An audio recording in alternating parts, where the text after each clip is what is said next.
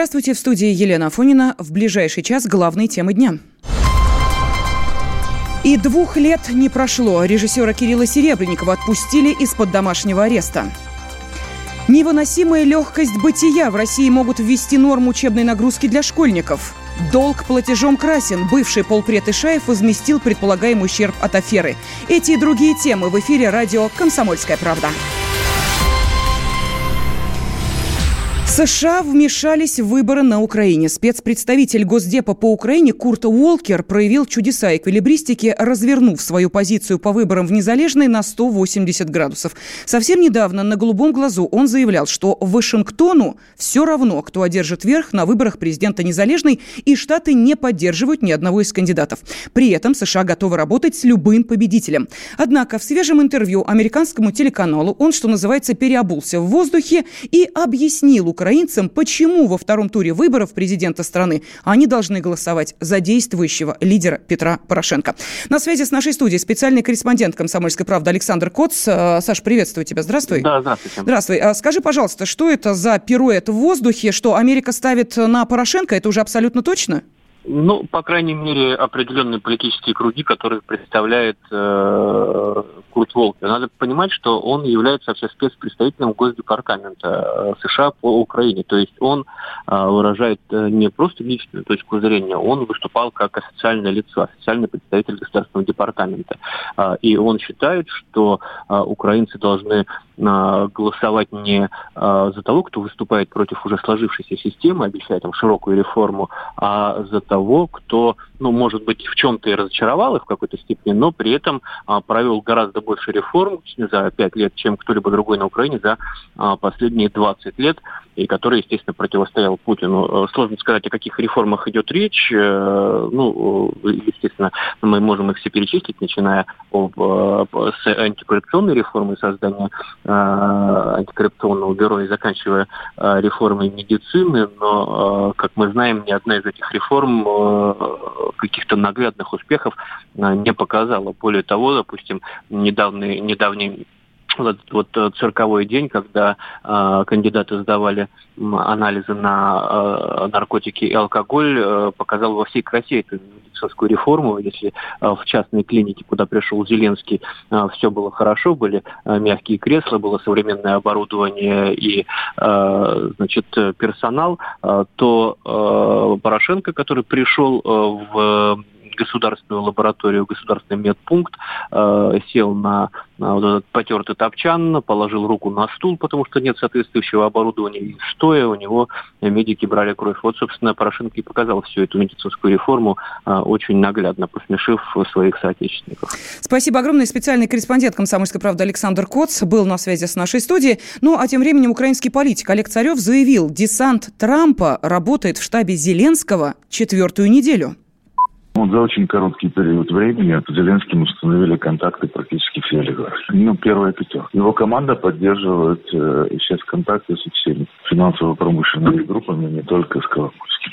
Поэтому сказать, что он сейчас аутсайдер, этого не скажешь. Не говоря о том, что Зеленский как раз именно тот кандидат, которого сейчас поддерживают Соединенные Штаты и Израиль. Больше того, они проводили собеседование с рядом игроков и убеждали их, чтобы они не противодействовали Зеленскому. Темы дня. В Министерстве культуры назвали хорошей новостью освобождение из-под домашнего ареста под подписку о невыезде фигурантов дела седьмой студии. Ну, в частности, конечно же, режиссера Кирилла Серебникова. В пресс-службе ведомства арест в данном случае назвали чрезвычайной мерой. Сегодня мера пресечения была смягчена также директору РАМТ Софи Апфельбаум и продюсеру Юрию Итину. Их обвиняют в хищении бюджетных средств, выделенных на театральный проект, проект «Платформа». Свою вину они не признают. Ну, а подробности в сюжете моей коллеги Валерии Лысенко. Вы довольны? Довольны, когда все этот морок закончится совсем. И мы докажем, что мы ни в чем не виноваты. А так, конечно, приятнее. Кирилл Семенович, а вот эта вот подписка о невыезде, она что позволяет вам делать из того, что нельзя было по домашнему аресту? Гулять. А по работе? Ходить в театр, да. Но я какое-то время пробую разобраться, как дальше. Что делать? Потому что за это время как-то уже привык к дому, тут надо все поменять. Кирилл Семенович, вы как, на работу сразу?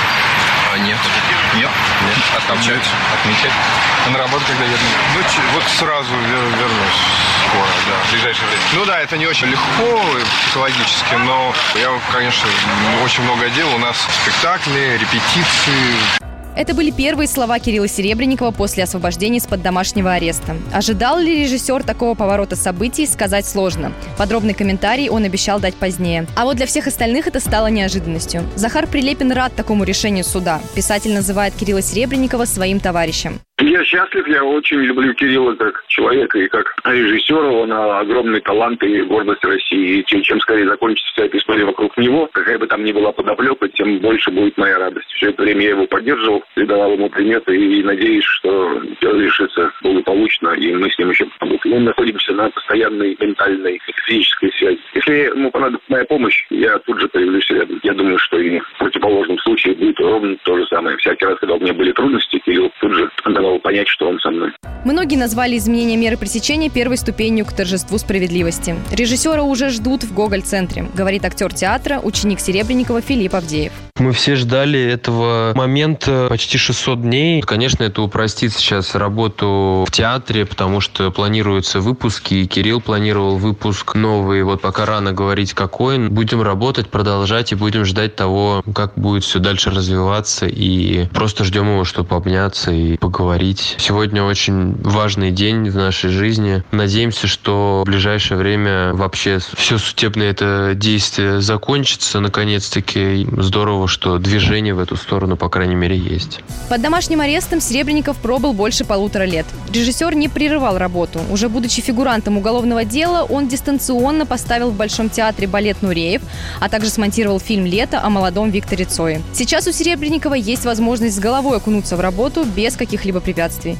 Это, конечно, победа, говорят коллеги по цеху. Но, как считает режиссер Федор Бондарчук, который публично выступал в поддержку Серебренникова, радоваться пока рано. То, что жалобу защиты удовлетворили, для меня это проявление гуманизма и торжество здравого смысла. Ну а по поводу радоваться, ну, дело не закрыто, поэтому впереди еще важный этап этого периода.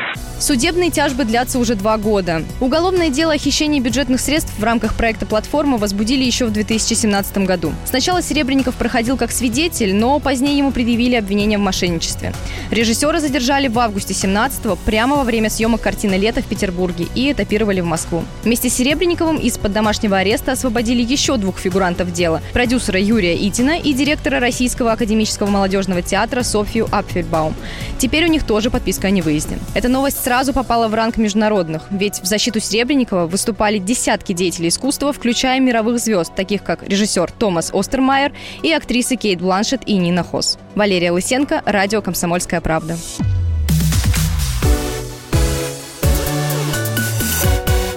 Завершение контракта по поставке в Турцию зенитно-ракетных систем С-400 является приоритетом для Москвы и Анкары. Об этом заявил президент России Владимир Путин на заседании Российско-турецкого совета сотрудничества высшего уровня. Серьезные задачи по укреплению сотрудничества стоят перед нашими странами и в военно-технической сфере. В первую очередь речь идет о завершении реализации контракта на поставку в Турцию зенитно-ракетных систем С-400 «Триумф». На повестке дня есть и другие перспективные проекты, связанные с поставками в Турецкую республику современной российской продукции военного назначения. Ранее МИД Турции заявил, что контракт по С-400 пересмотру не подлежит. Зачем это надо России? На этот вопрос ответил военный обозреватель «Комсомольской правды» Виктор Баранец. Ну, во-первых, углубляются военно-техническое отношение России и Турции. Продавая зенитные ракетные комплексы С-400, мы на многие десятилетия как бы привязываем Турцию к своему оборонному комплексу. Второе. России крайне важно забить кол в нестроенные ряды НАТО. Ведь э, Турция – это главный игрок Североатлантического альянса на э, Ближнем Востоке. Это будет говорить о том, что мы фактически завербовали на свою сторону одного из ключевых игроков НАТО. Ну и еще один важный аспект. Турция в этом регионе играет ключевую роль.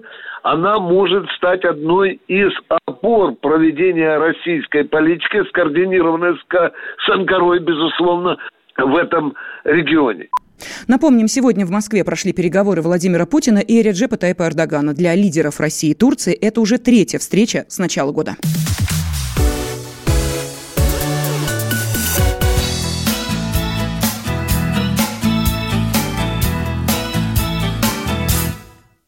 Словно летчик, подбитый падаю в море. Днем и ночью таю от горя. А ты так далека Ты, ты так далека И даже рядом со мною Даже... Машина времени! Она работает! Док, а ты уверен? Да! Посмотри сам! Но, док, это же просто радиоприемник. А чего ты ждал? Давай, включай дежавю! Вперед! В прошлое! Ностальгический удар от Михаила Антонова. Воспоминания о том, что мы бережно храним в памяти. Программа «Дежавю» по будням с 11 вечера в прямом эфире радио «Комсомольская правда».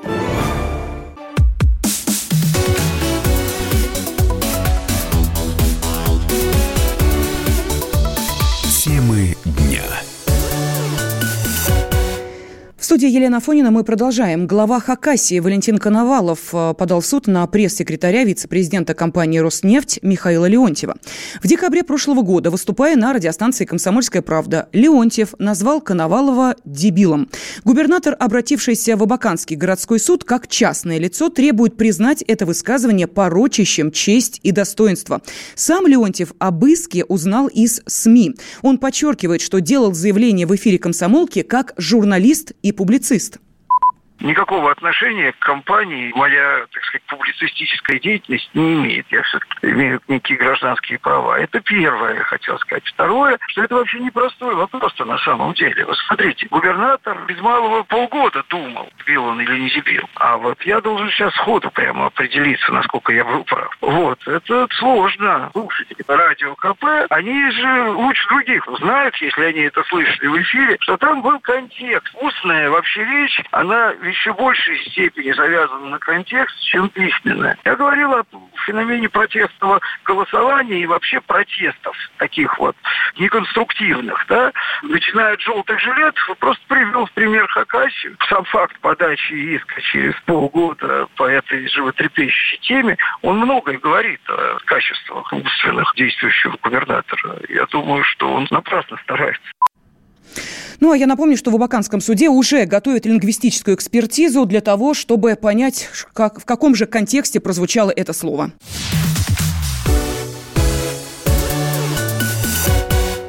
Эксперты Общероссийского народного фронта выступили с инициативой разработать максимальную суточную норму учебной нагрузки школьников. Они обратятся в Роспотребнадзор с просьбой включить в санитарные нормы и правила предельных нагрузок как в школе, так и в системе дополнительного образования. Опасения вызывает тот факт, что по опросам стало меньше школьников, которым нравится учиться в школе. Вот год назад таких было 35%, сейчас всего 28%. А также стало больше тех, кому не хватает времени на выполнение домашнего задания. А, было 58%, а за год стало 65%. Чрезмерная нагрузка плохо сказывается и на здоровье школьников. В этом уверена Любовь Духанина, координатор проекта Общероссийского народного фронта «Равные возможности детям», зампредседателя Комитета Госдумы по образованию и науке. Роспотребнадзор говорит о том, что абсолютно здоровых э, детей в школе 12%. В первый класс приходит сегодня значительно больше здоровых детей.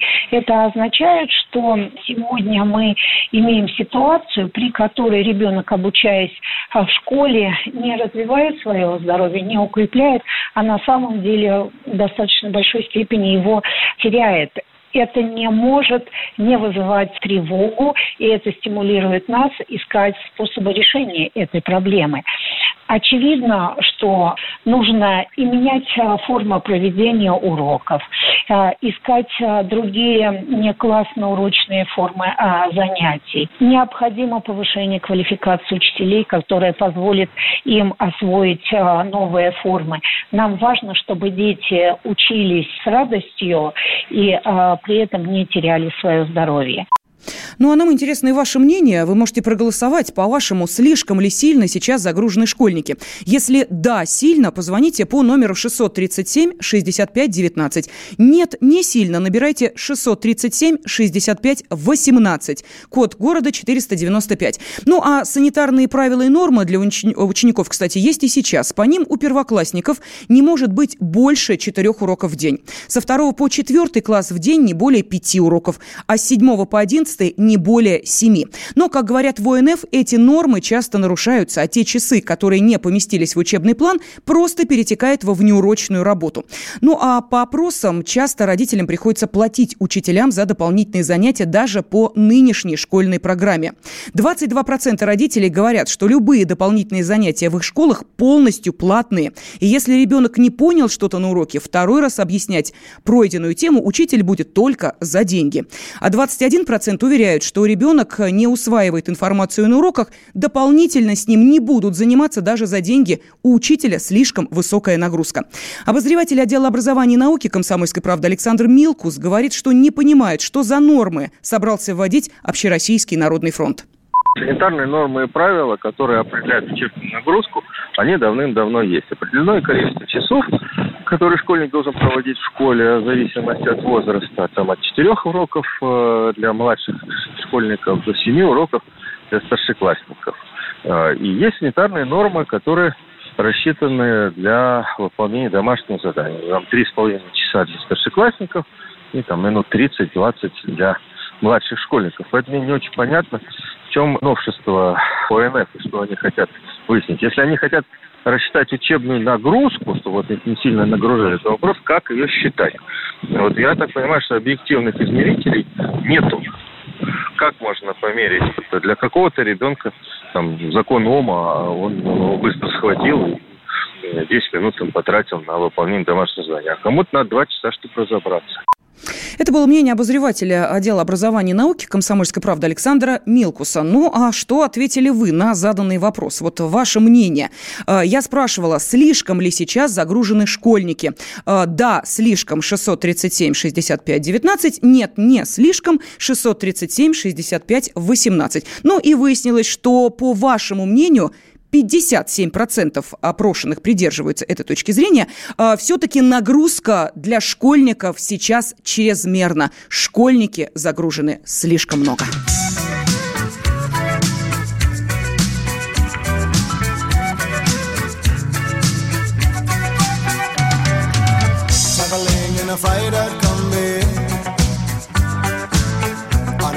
trailhead full of zombies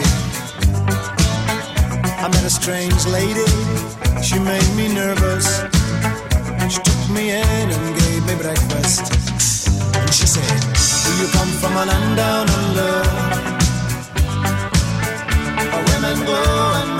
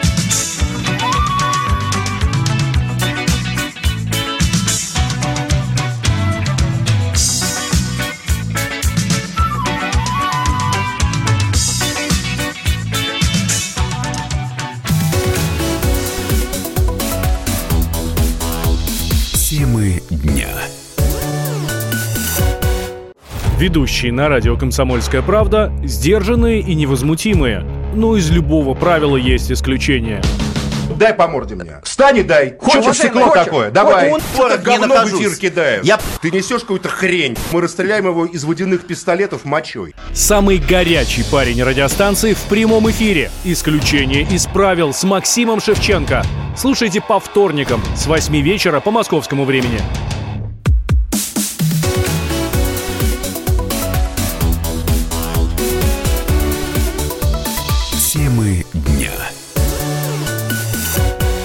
Студии Елена Фонина мы продолжаем. И, внимание, автомобилисты. Автодор объявил о повышении стоимости проезда по платным дорогам. Об этом радиостанция «Комсомольская правда» рассказала Татьяна Шадрина, начальник отдела пресс-службы компании «Автодор». С 15 апреля произойдет индексация тарифов в пределах инфляции за 2018 год. Госкомпания индексирует в соответствии с постановлением правительства и распоряжением свои тарифы, которые у нее есть на платных участках, на всех дорогах, которые находятся в ведении госкомпании. Ну, Это платные участки на М4 Дон, на М3 Украина и платные участки на М11 Москва, Санкт-Петербург. Кроме этого, вводятся сезонные тарифы. Они также вводятся на всех дорогах. Ну, естественно, в зависимости от участка стоимость варьируется. Например, на М3 Украина на отрезке со 124 по 194 километров Калужской области зона изменения тарифов в ночное время для легковых транспортных средств. Размер платы с учетом уже индексации, про которую я говорила ранее, изменится только на сумму от 5 до 10 рублей в зависимости от платного участка. Автообозреватель «Комсомольской правды» Кирилл Бревдо уверен, если людям выгодно ездить по платной дороге и просто удобно, то они готовы платить. Платная дорога – это всегда альтернатива какой-то бесплатной дороге, но зачастую она удобнее, проехать по ней может быстрее, а при этом еще и топливо сэкономить. Поэтому если народу выгодно ездить по этой дороге или просто удобно, то люди готовы платить деньги. Соответственно, э, власти или люди, которые, э, так сказать, администрируют этот ресурс, они видят, что поток людей э, не оскудевает, соответственно, можно поднять цены, потому что люди, во-первых, уже привыкли, во-вторых, действительно, им это нравится ездить по платной дороге. Соответственно, если цены повышать, то это э, какую-то часть э, пользователей, может быть, действительно отодвинет. Но либо на время, либо, в принципе, повышение будет настолько аккуратное и деликатное, что люди продолжат ездить. И тогда уже в следующий раз можно будет еще раз повысить тарифы, ну, или проиндексировать, как это называется у нас. Ну а как у них? Страной, где система платных дорог хорошо развита, считается Соединенные Штаты Америки. Сколько там стоит проезд, мы узнали у собственного корреспондента «Комсомольской правды» в США Алексея Осипова. Платные дороги в США есть, и их становится все больше. Качество бесплатных трасс такое же хорошее, но они, как правило, длиннее, и на них есть светофоры, а также пробки. Среди преимуществ платных трасс более высокий скоростной режим, многополосность и отличная инфраструктура. Но платными в Америке могут быть не только дороги, но и, например, мосты. Так, проезд в одну сторону по соединяющим Манхэттен со штатом Нью-Джерси, а также со Стэттен-Айлендом и Квинсом мостам стоит порядка 10 долларов. Эта сумма добавляется и в счет пассажиру такси. Еще один вид оплаты теперь уже за въезд в центр Манхэттена Нью-Йоркская мэрия намерена ввести в самое ближайшее время. Причем эта инициатива, скорее всего, будет реализована. Народного артиста России Алексея Булдакова похоронили на аллее актеров на Троекуровском кладбище. Ранее сегодня в Московском доме кино состоялось прощание с актером. Алексей Булдаков получил широкую известность после главной роли в фильмах «Особенности национальной охоты» и «Особенности национальной рыбалки». Артист умер от сердечной недостаточности 3 апреля во время своей поездки в Монголию. В Улан-Батор он приехал на день рождения друга. Булдакову было 68 лет. В разговоре с радио «Комсомольская правда» добрым словом вспомнил коллегу актер Михаил Пореченков. Замечательный артист, прекрасный, который сыграл в огромном количестве замечательных ролей. У него создано образов и, и замечательный, хороший. И мы с ним вместе работали. В общении прекрасный. Ему мои соболезнования родным, близким, всем друзьям, кто его знал. Что-то много уходит сейчас у нас народу. Большая жалость. Булдаков работал в Московском художественном академическом театре имени Максима Горького. В кино актер дебютировал в 1982 году, сыграв партизана в картине Леонида Макарычева «Сквозь огонь». В последующие годы Булдаков снялся в десятках фильмов и сериалов, в том числе «Государственная граница», «Мазунт», «Противостояние», «Ширли Миллер» и других. У нас сейчас есть возможность вспомнить лучшие роли артиста. Водка. Водка – это уникальнейшее изобретение нашего народа. Это не просто крепкий напиток в ряду других. Это национальность. Я бы сказал, народность. Это то, что нас всех объединяет и сдерживает от окончательного распада. Ну, естественно, если потреблять этот напиток соответствующей культурой. Хорошо отдохнули. Давно у меня такой рыбалки не было. Ну, чтоб в сторону не вильнуло. Друзья, к счастью, несчастье объединило нас в этом месте. Но пусть каждый из вас, несмотря на собственные боли, не будет отчаиваться. Но чтоб морчил нас меньше, чем от этого. Да вы, блин, даете. Речик! А, я в училище финский изучал. Михалыч у нас генерал. Выдай ему что-нибудь по-фински. Угу. Имя! Имя. Арво! Звание. Где расположена твоя Сапсало! Рядовой Хапасова. Рота охраны аэродрома. Ути. Если хочешь жить, приведи нас к ракетной установке. У нас нет ракетных установок. Понимаю, вы изучали финский в военном училище. Ну, все, что знал, рассказал. Радио «Комсомольская правда».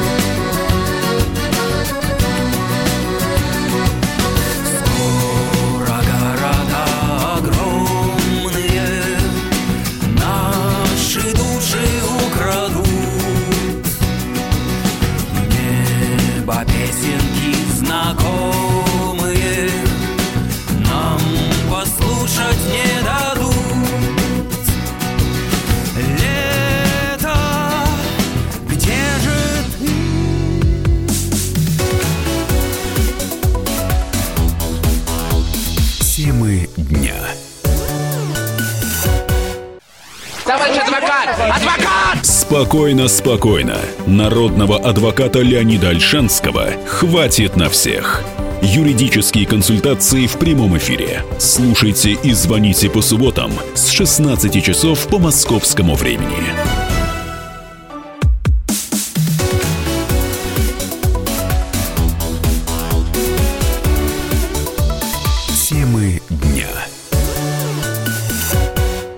Елена Афонина мы продолжаем. Бывший полпред президента на Дальнем Востоке, экс-губернатор Хабаровского края Виктор Ишаев возместил вменяемый ему ущерб от мошенничества на 5 миллионов 700 тысяч рублей. Об этом журналистам сообщил его адвокат Павел Зайцев. Деньги направлены на счет Роснефти. В разговоре с журналистом радио «Комсомольская правда» адвокат отметил, что, несмотря на возмещенный ущерб, меру пресечения Ишаеву не изменили. Но сегодня суд меру пресечения не изменил, даже после этого. Будем биться. Ну а подробнее о том, кто такой Виктор Ишаев в нашей справке. Справка. Виктор Ишаев в октябре 1991 года стал первым главой администрации Хабаровска. На первых выборах губернатора Хабаровского края в 1996 году он одержал победу с результатом 76,93%. Возглавлял регион до 2009 года. С апреля 2009 его назначили полпредом президента Дмитрия Медведева в Дальневосточном федеральном округе, а позже министром по развитию Дальнего Востока. В конце августа 2013-го Ишаева освободили от всех постов, в том числе от должности министра. До 2018-го занимал пост советника Роснефти по координации проектов на Дальнем Востоке в ранге вице-президента. Еще в 2000-м Виктор Ишаев был признан лучшим региональным руководителем Дальневосточного федерального округа. На сайте Российской Академии Наук говорится, что Ишаев создал в крае уникальную модель взаимодействия науки и государственной власти.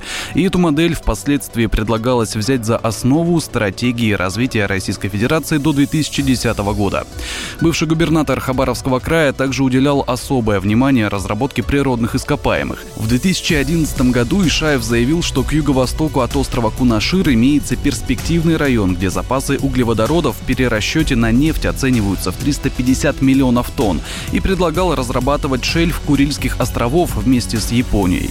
Виктор Ишаев – действительный государственный советник Российской Федерации первого класса, награжден орденом почета, орденом за заслуги перед Отечеством, четвертой, третьей и второй степеней, орденом Трудовая слава третьей степени, медалями. Ну а я напомню, что по решению суда Ишаев находится под домашним арестом. Могут ли его отпустить после возмещения ущерба? Отвечает политический обозреватель «Комсомольской правды» Владимир Варсобин. Обвинение немножко нелепое выглядит, да, и мелкое в сравнении с фигурой Ишаева, поэтому следствие может пойти на такой шаг. Если это часть сделки, да. Если это попытка повлиять на следствие, то вряд ли следствие не любит выпускать подследственных э, до суда. Если идет речь о лесных его делах, когда он был э, губернатором, но это уже просто другая область, и при желании можно покопать и в ту сторону. Но пока предъявлено ему обвинение там, типа мошенничества. На самом деле это проблема Сечина, потому что Сечин, получается, подставил второй раз людей такого масштаба. Э, первый был Тулюкаев, а второй вот Шаев. Может быть, в Кремле решили все-таки не усугублять ситуацию, и при возмещении ущерба его могут вы, э, выпустить. Но это опять же предмет сделки. Вот. Пока здесь можно только на кофейной гуще гадать. Напомним, по данным следствия, в 2014-2017 годах Ишаев занимал должность вице-президента Роснефти и обеспечил заключение с принадлежащей ему э, фирмой договоров аренды помещения площадью свыше 280 квадратных метров для нужд представительства Роснефти в Хабаровском крае по завышенной стоимости. Но э, сам Ишаев по решению суда находится под домашним арестом. И э, еще расскажем, что сегодня Ишаев возместил виняем ему ущерб, хотя на одном из прошлых заседаний назвал эту сумму абсурдной. Радио. Радио. Комсомольская правда. There is not one solution. There is no resurrection. There is so much confusion. And the love profusion.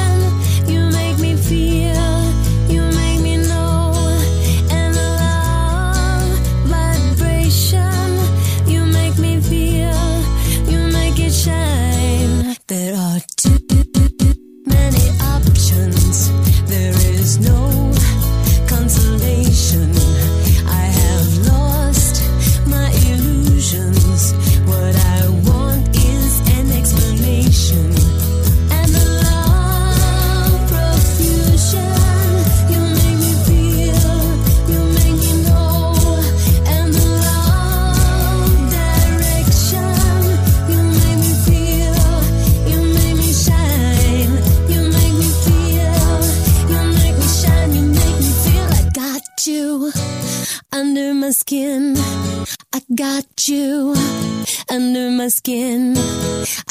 Got you under my skin. I got you under my skin. There is no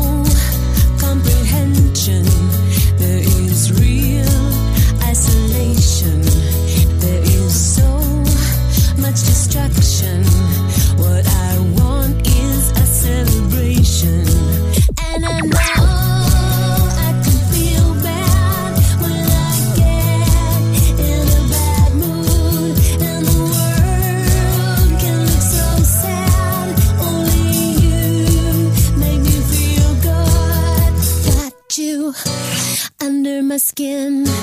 I got you under my skin. I got you under my skin.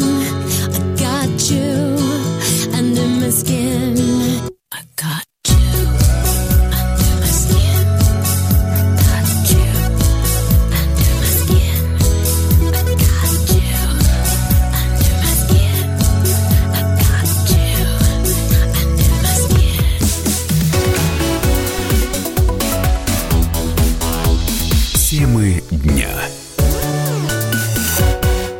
Всем привет, я Андрей Нуркин.